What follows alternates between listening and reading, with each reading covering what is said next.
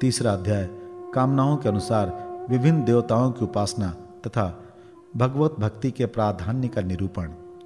श्री सुखदेव जी ने कहा, परीक्षित, तुमने मुझसे जो पूछा था, मरते समय बुद्धिमान मनुष्य को क्या करना चाहिए? उसका उत्तर मैंने तुम्हें दे दिया। जो ब्रह्म तेज का इच्छुक हो, वो बृहस्पति की, जिसे इंद्रियों की विशेष शक्ति की कामना हो, वो इंद्र की और जिसे संतान की लालसा हो, वो प्रजापतियों की उपासना करे। जिसे लक्ष्मी चाहिए, वो माया देवी की, जिसे तेज चाहिए, वो अग्नि की, जिसे धन चाहिए, वो वसुओं की, और जिस प्रभावशाली पुरुष को वीरता की चाह हो, उसे रुद्रों की उपासना करनी चाहिए।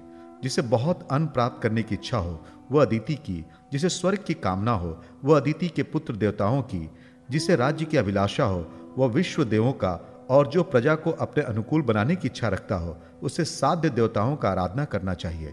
आयु की इच्छा से अश्विनी कुमारों का, पुष्टि की इच्छा से पृथ्वी का और प्रतिष्ठा की चाह हो तो लोक माता पृथ्वी और द्यो आकाश का सेवन करना चाहिए। सौंदर्य की चाह से गंधर्वों की, पत्नी की प्राप्ति के लिए उर्वशी अप्सरा की और सबका स्वामी बनने के लिए ब्रह्मा की आराधना करनी चाहिए। जिसे यश की इच्छा हो वो यज्ञ पुरुष की, जिसे खजाने की लालसा वो वरुण की, विद्या प्राप्त करने के लिए आकांक्षा हो तो वो भगवान शंकर की और पति पत्नी में परस्पर प्रेम बनाए रखने के लिए पार्वती जी की उपासना करनी चाहिए। धर्म उपार्जन करने के लिए विष्णु भगवान की, वंश परंपरा की रक्षा के लिए पितरों की, बाधाओं से बचने के लिए यक्षों की और बलवान होने के लिए मरुद गणों की आराधना करनी चाहिए।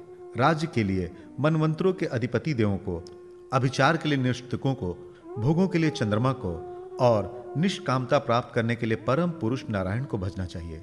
और जो बुद्धिमान पुरुष है, वो चाहे निष्काम हो, समस्त कामनाओं से युक्त हो अथवा मोक्ष चाहता हो उसे तो तीव्र भक्ति योग के द्वारा केवल पुरुषोत्तम भगवान की ही आराधना करनी चाहिए।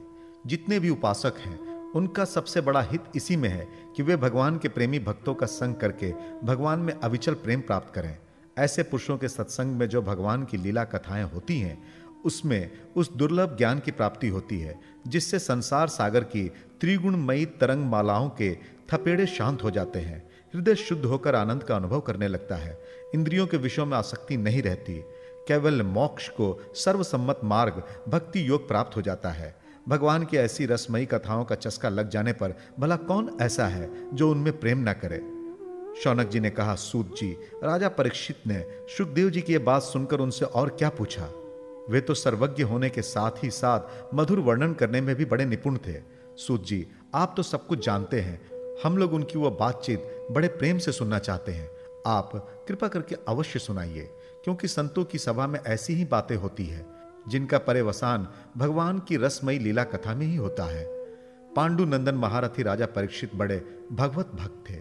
बाल्यावस्था में खिलौनों से खेलते समय वे भी श्री कृष्ण लीला का ही रस लेते थे। भगवान में श्री सुखदेव जी भी जन्म से ही भगवत पारायण है।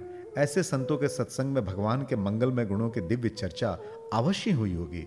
जिसका समय भगवान श्री कृष्ण के गुणों के गान अथवा श्रवण में व्यतीत हो रहा है, उसके अतिरिक्त सभी मनुष्यों की आयु व्यर्थ जा रही है। यह भगवान सूर्य प्रतिदिन अपने उदय और अस्त से उनकी आयु छीनते जा रहे हैं। क्या वृक्ष नहीं जीते? क्या लोहार की धोखनी सांस नहीं लेती? गाँव के अन्य पालतू पशु क्या मनुष्य पशु की ही तरह खाते पीते या मैथुन नहीं करते? जिसके कान में भगवान श्री कृष्ण की लीला कथा कभी नहीं पड़ी, वह नर पशु, कुत्ते, ग्राम सुकर, ऊँट और गधे से भी गया बीता है। सूत जी, जो मनुष्य भगवान श्री कृष्ण कथा कभी नहीं सुनता, उसके कान बिल के समान है। जो जीव भगवान की लीलाओं का गायन नहीं करती, वो मेढक की जीप के समान टर टर करने वाली है। उसका तो ना रहना ही अच्छा है। जो सिर कभी भगवान श्री कृष्ण के चरणों में नहीं झुकता, वो रेशमी वस्त्र से, सुसज्जित और मुकुट से युक्त होने पर भी बोझ मात्र ही है। जो हाथ भगवान की सेवा पूजा नहीं करते, वे सोने के कंगन से भूषित होने पर भी मुर्दे के हाथ है। जो आँखें भगवान की याद दिलाने वाली मूर्ति तीर्थ, नदी आदि का दर्शन नहीं करती। वे मोरों की पंख में बने हुए, आँखों के चिन्ह के समान निरर्थक हैं। मनुष्यों के, वे पैर चलने की शक्ति रखने पर भी, ना चलने वाले पेड़ों जैसे ही हैं, जो भगवान की लीला स्थलियों की यात्रा नहीं करते। जिस मनुष्य ने भगवत प्रेमी संतों के चरणों की धूल कभी सर पर नहीं चढ़ाई, वो जीता हुआ भी मुर्दा है।